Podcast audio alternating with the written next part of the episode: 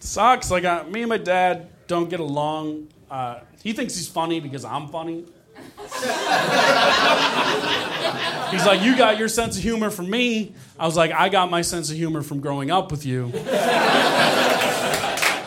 There's a difference.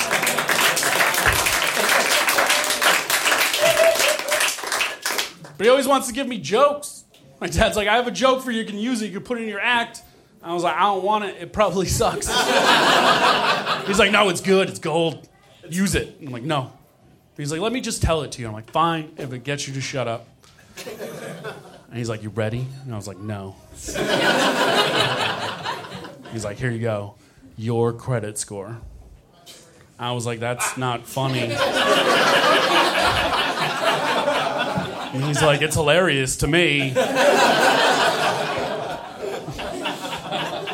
My dad recently discovered emoticons. I don't know if anybody's experienced their parents do this or if you've done it to your kids. Don't. Uh, my dad only discovered the poop one, which is that's the only one he uses. So anytime I call my dad, I'm like, Dad, I'm having a rough day. And he goes, All right. And he texts me back, Life is poop emoji. I was like, That's the accurate way of using that. Like, that's a good, I'm proud of you.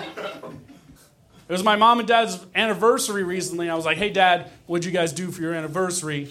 And he was like, your mom was being a bitch. Uh, so we stayed home. We didn't do anything. And I was like, it's your anniversary. You should do stuff. And he goes, oh. He's like, your mom is poop emoji, poop emoji, poop emoji. I was like, that's mom. But also the accurate way of using that. Uh, my dad's one of those old school blue collar like Boston dads. So I don't really believe in feelings as a family. I was an only child. I was sad a lot. And he would always come upstairs and be like, What are you doing? Having those feeling things again? I'm like, Yeah, Dad, I'm sad. And he's like, Why don't you see if those feelings can help you mow the lawn? Because that shit needs to be done.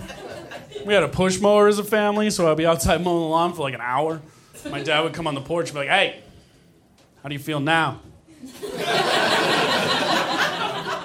uh, I can't feel anything. It's like, that's how you're supposed to feel.